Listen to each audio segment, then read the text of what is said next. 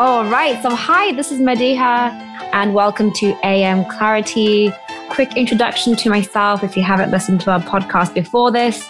I'm in a W 2 management role. I live in California. I have two little toddlers, and I am here with my best friend, Annika. And Annika, this is my excuse to speak with you every week. So, this is definitely not something as a side gig that I do. I literally do this to spend some time with you, Annika. You know what? When Madiha flirts with me, it always makes me so happy. Fellow clarity seekers, I hope you've been good. I hope you've had the chance to put into place some of those strategies that we've spoken of. And I think we've got an interesting one for you today because I feel like all of you have heard about this and probably have questions about it. But before we go into what we'll talk about, how was your week? My week's been good. Uh, just been really busy with work, uh, the kids, and then also work in a pharmacy, as you know. And so supervising mm-hmm. pharmacies who do the COVID vaccinations. And so again, I encourage everyone, if you're listening, please get the COVID vaccine, whether it's Moderna, whether it's AstraZeneca, whether it's Pfizer, you know, whatever you can get your hands on. Let's have everyone immunized, right? A huge immunizer I feel like this is something that I'm very passionate about. And I hope that everyone gets immunized so we can end this pandemic together. Absolutely. And those are words so many of us need to hear, especially some of the elders in our community, especially in the we're from an Indian background, Madiha's from a Bangladeshi background. Research has shown that the uptake of vaccinations within our communities is a lot. So whether there's there's some issues and obstacles that people have with getting those vaccinations. So what we're saying is we understand them, but you're saying it's very, very important that accept those fears, but go and get it done anyway because the side effects are far and few between and uh, the benefits outweigh all of those. Yes. This is a solution. There's nothing yeah. else. There really truly yeah. is nothing else. All right. Well, that got a bit serious, didn't it? It did get a bit serious. and I think it's the reason why is because I've my parents are both vaccinated, but they were very reluctant. They did not want to go for it. So I felt like taking a child, grabbing a child by the hand and, dragging them. So, but they're, they're all sorted now.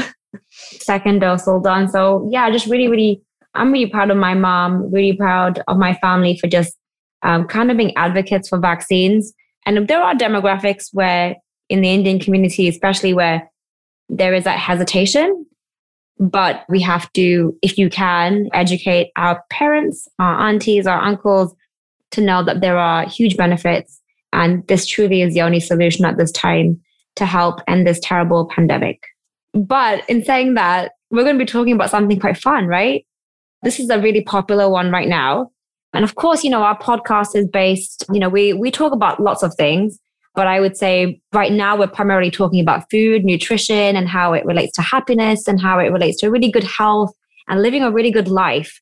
So, this episode, we're going to be talking about a really popular one, and it's around intermittent fasting. And so, as you know, celebrities are advocating for this now, and probably for a while now. And there are celebrities well known, like maybe Gwyneth Paltrow, right, with Goop, and people swear by intermittent fasting because they believe it's cured them of various different conditions. And so we think it's a really good topic for our podcast today. Yeah, and also it's currently Ramadan, so there are millions all over the globe who are fasting right this minute. So we think it's very timely to perhaps discuss some of the deal some of the science behind fasting, some of the perks behind fasting, and some of the not so clear cut benefits and maybe some downsides of fasting. So, as with anything in the field of nutrition, there's no simple hard and fast rule that will work for everybody. Multiple truths can coexist for different people and even for the same person, depending on the time of their lives. And this is certainly true with intermittent fasting. So, is it beneficial? Yes, it can be. Is it detrimental to health? Yes, it can be. So it's not a simple clear cut panacea. It really does depend on your unique biological needs and the way you're built and the environment that you're in. And you know, in this podcast, we take into stock the whole person. We want to consider all facets for a 360 degrees approach. So, yeah, that's the way we're going to be approaching it. So, I guess the first question that we should be asking ourselves is what is intermittent fasting, right? And so, I'm going to give you my my take on intermittent fasting and what I think it is, okay? But of course, Annika's uh, going to chime in with her expertise because I probably don't know, you know, the facts behind it. So my idea of fasting, so of course I've had Ramadan my whole life being Muslim and it's obviously intentional fasting where the hard rules of this, you know, you have a small meal and this is uh, normally just before sunrise. And then we end our fast at the end of the day when the sun sets. It also means you can't drink any water. You can't drink or eat anything, right? So that's I would say one of the more, for all I know, that seems to be the most strict, the most strictest type of fasting, intermittent fasting that I know of. It's fine because you know you have that communal feeling of fasting together as a family, and it can also be really fun, spiritually very sound, a, a good sound decision, right? Intermittent fasting in normal daily life, I've done such things, maybe not purposeful, uh, purposefully, but let's say I'm I've got a hard day of work ahead of me. I drink some black coffee, right? At like six or seven in the morning. I get to work. I'm like on meetings. I'm meeting with different people. And then lunch comes by. I don't have time for lunch because I now have a long commute back home. So I want to make the most of the day that I have. And so I just skip lunch I'm still drinking liquid without any sugar. And so I'm having water, having lots of lots of water, and then having again a second cup of coffee or like some type of tea, right? Without any type of milk. And then come, what is it? Like I'm at home at this point at like, I start my journey at three, let's say, to come mm-hmm. home. And at 3 p.m., I'm like, oh, I can get a bite to eat at this time and that's when you you know you make those good choices and i try to make some good choices and i'll pick up you know maybe a cheese box or something from my favorite drive through or like i pick up like a fruit box you know whatever i can find that's a mm. good choice and then i come home for dinner. So that's my idea of maybe intermittent fasting and obviously you eat for quite a while like through the evening. So you eat your dinner as you would normally with the kids and then you stop eating at a certain point which would be at like 8 p.m but I don't think I've been, I would say, that strict about the intermittent fasting. I tend to just do it unintentionally, unpurposefully, but that's my idea of intermittent fasting. Does that sound quite a bit, you know, does that Yeah, sound- I mean, from what you described there, that almost sounds like a five hour feeding window from 3 p.m. to 8 p.m. and like 19 hours of a fasting window. So that is almost definitely your body would have been in a fasted state if that's what you're doing. There is some arguments on whether a coffee can break a fast in some ways just because of the caffeine, but I uh, personally cannot do it for as for as long as that in my day to day life, especially with the busy job that you have. So it really does depend on how it makes you feel and what you're doing. And even if for the same person on a different day, and whether you're on the time of the month or what's happening in your life, it could have different effects on you. But that sounds that sounds about right. That's what a fast is. And when we're talking about fasting in the literature, it's mainly two types of fasting. There's the alternate day fasting, where you choose a couple of days per week and you eat very little amount of calories or nothing at all. And it, those would be on alternate days. You won't do it on consecutive days. Or the more common one, which is time restricted feeding, which is where what you did, which is basically limit your daily eating window the most popular version of this is the 16 to 8 diet, where you'd have eight hours of eating, 16 hours of fasting. And other variations are different time ratios. So there's 12, 12 as well. So a lot of us intuitively do fast because we go to sleep and that's when we're not eating. And then that's what breakfast is it's your breaking fast, your break fast, your breakfast. So that's what if you're sleeping enough then you are getting the benefits of intermittent fasting too. But the problem now is we live in a society where we're awake all the time. And as a result, we're eating all the time. So our body doesn't always get the chance to repair and heal uh, during sleep and get the benefits of not having food to process all the time. So, what does the research say about the benefits? So there's uh, different things to look at when we talk about fasting and the research. Now, I feel like a lot of people are looking at it from the same lens, and that's with weight loss. And a lot of the times with people without medical conditions, when they're doing it, it's for weight loss. But let's talk about some of the other things first. There is some evidence that intermittent fasting might trigger the body to boost cellular repair and recycle those damaged parts of the cell. And this is a process known as autophagy, um, which has also been, depending on how well your autophagy process is in your body, that could inc- improve your longevity in life. It might also reduce inflammation and the number of circulating free radicals, which are molecules that we do not want in the body because they cause uh, all sorts of havoc in the body. However, we don't have enough strong evidence of this occurring in humans because a lot of the research has been done on rats. So not all of it is applicable. It's promising, it's something to look at, but would I just looking at rat studies alone apply that to every client? No way. Does it seem like there may be some evidence of benefits with regards to autophagy? Yes, but we need to keep an eye on the research. On the similar vein, with healthy autophagy, it could reduce the risk of age related neurodegenerative diseases such as Alzheimer's disease, just clearing out those toxins and metabolites in the brain, simply because your body has the opportunity to focus its efforts on healing as opposed to digesting.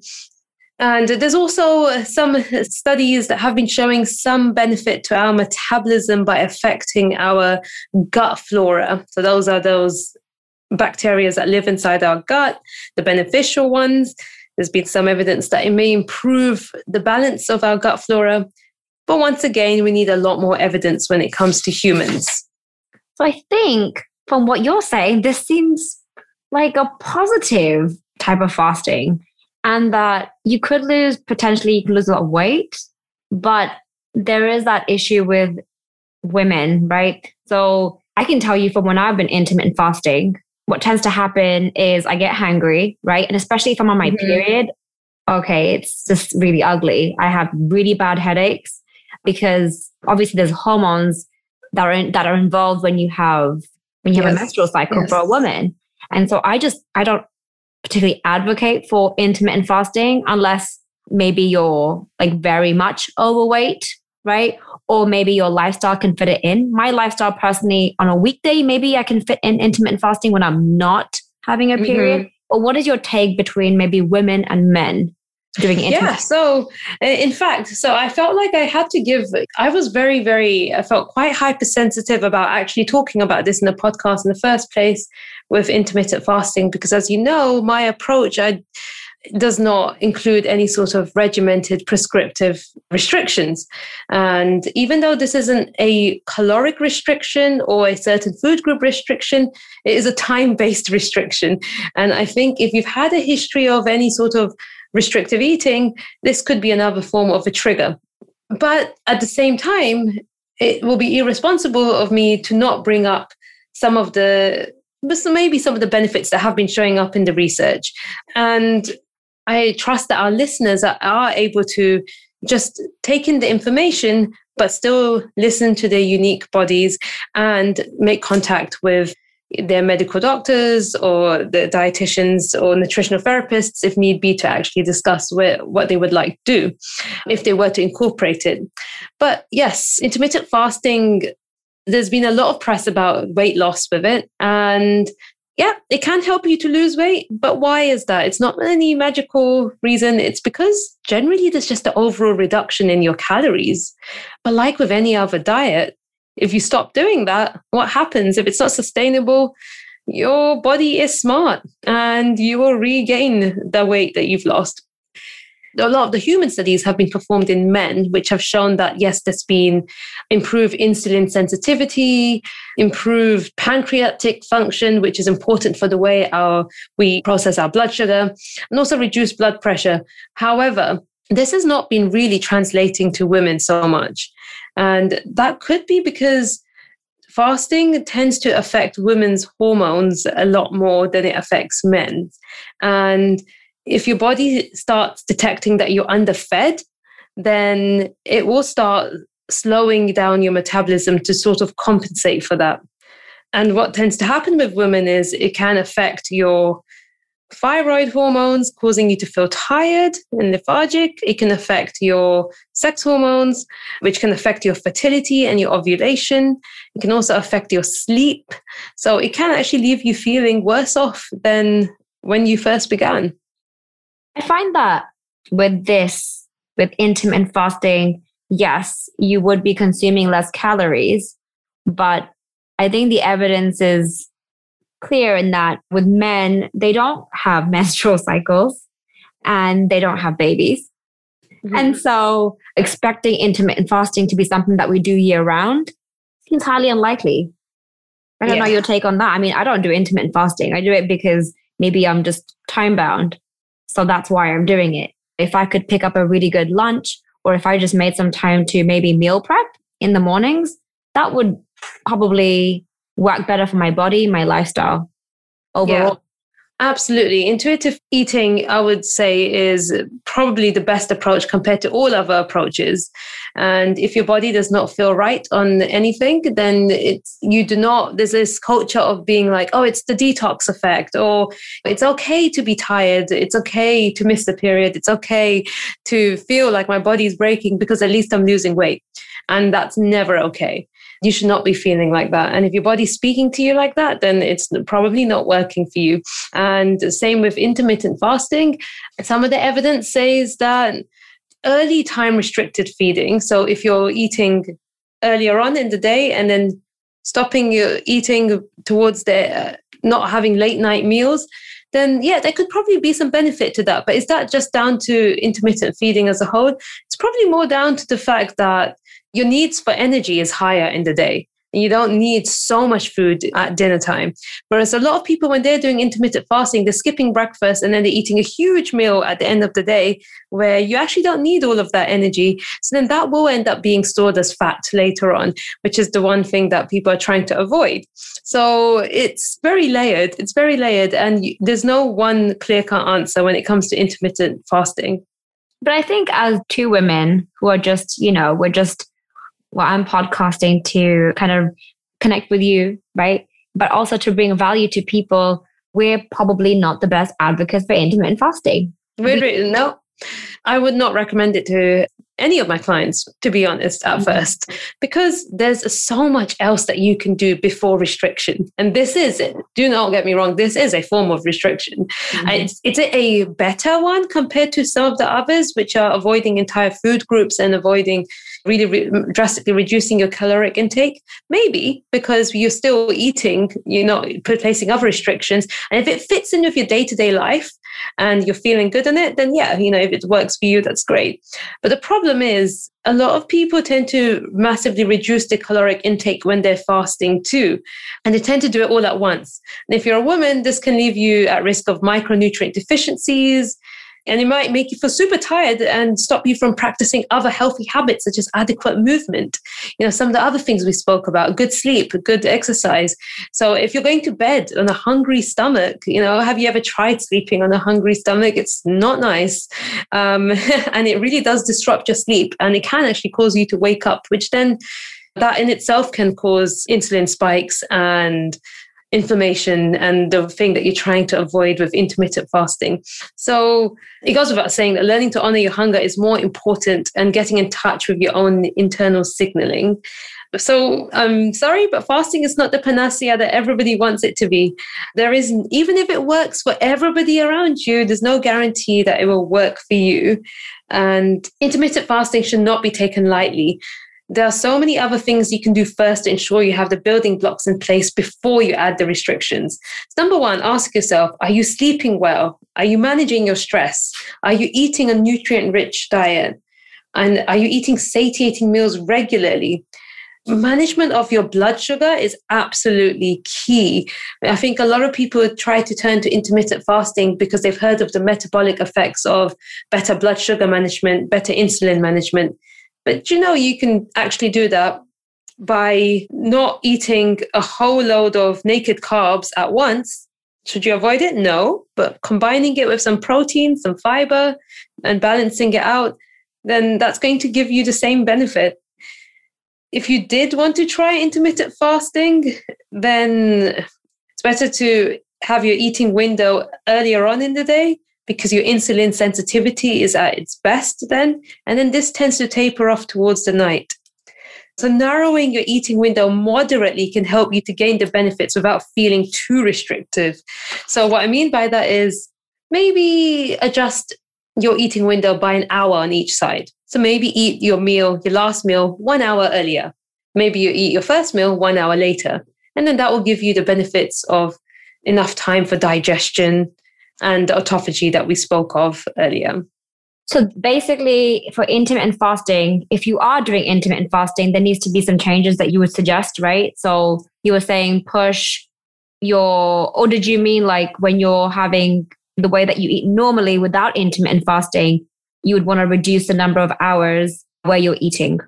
Yeah, so um, both actually. It's really important that if you are doing intermittent fasting, that you are also addressing other parts of your health. Because if you're eating a very nutrient poor diet, and not exercising, feeling tired, but you're intermittent fasting, I can assure you it's not going to do anything for you.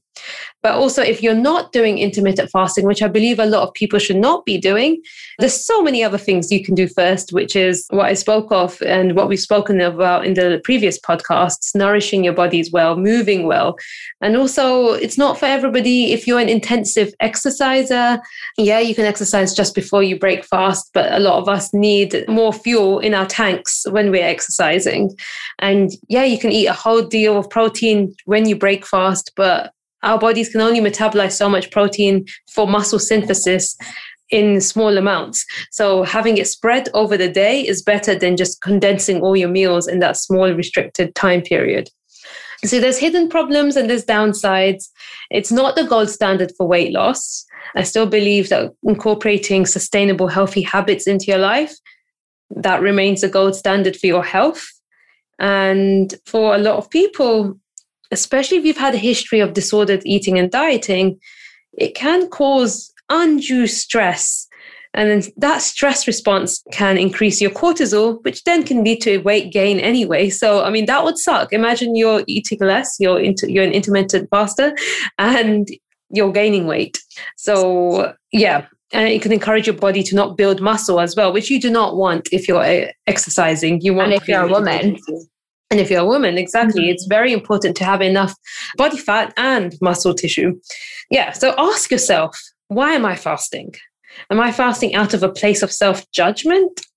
Maybe it's a way for you to deepen the connection to yourself, which it is for a lot of people in this month of Ramadan, for spiritual vision, connecting to a higher purpose, or is it just to get some abs, which by all means, aesthetic purposes, they're not discouraged, but there isn't enough evidence that this is the way to go about it as per yet. I totally agree with you. The way that I look at it, and it might be a strange way of looking at it, is this, right? If you were the only person on this planet and nobody was watching you, would you consider doing intermittent fasting? That is an excellent way of looking at it. That really, really is because the societal commentary and pressures that's placed upon us and for our bodies to be a certain way, we can't escape that narrative. And no matter how much we tell ourselves sometimes we're doing something for health, a lot of it is what we need to understand is weight loss does not automatically mean health. Sometimes it could be the contrary. So know the facts, know the benefits, and then know your own history and your relationship with food and then make a decision. It's good to experiment, not too much. And good to consult a professional if you choose to do something that's very different to your routine. I think so. So I can tell you that even just from the few episodes that we've had, I am definitely making better choices. I can tell you that it may not have maybe reduced any of my weight as such, but I feel mm-hmm. like I'm going in the right direction. So oh, whereby I feel more, I feel more full once I've eaten a meal because let's say for breakfast, I won't just eat, I don't know, a bowl of cereal anymore because it doesn't help me in any way, it doesn't nourish my body in any way. And so mm. I'm choosing to make healthier options with eggs and vegetables and porridge even if it feels like this is more calories than I normally intake in the morning, I'm still doing it because I feel full and it actually helps me through the morning. And then at lunch, you know, make better choices. I think it's about the right choices for your body. And so I am learning a lot. And I hope that everybody else is learning a lot that the audience that listens to us. I certainly hope that everybody gains some clarity as to what they should be doing to help nourish their bodies, to take care of their health, and ultimately live much happier, more successful lives.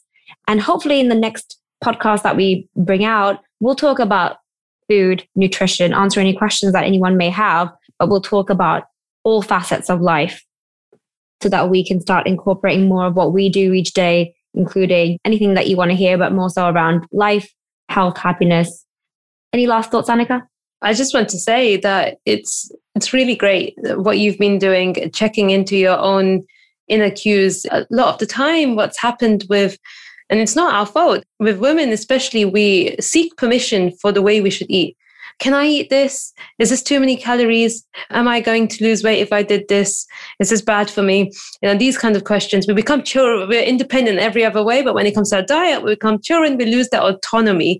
And even though I'm a nutrition professional, I would still encourage every client I work with to check in and find what works for them and really whether they need to journal, whether they need to experiment, and I'll guide them through it. But there is no one size fits all.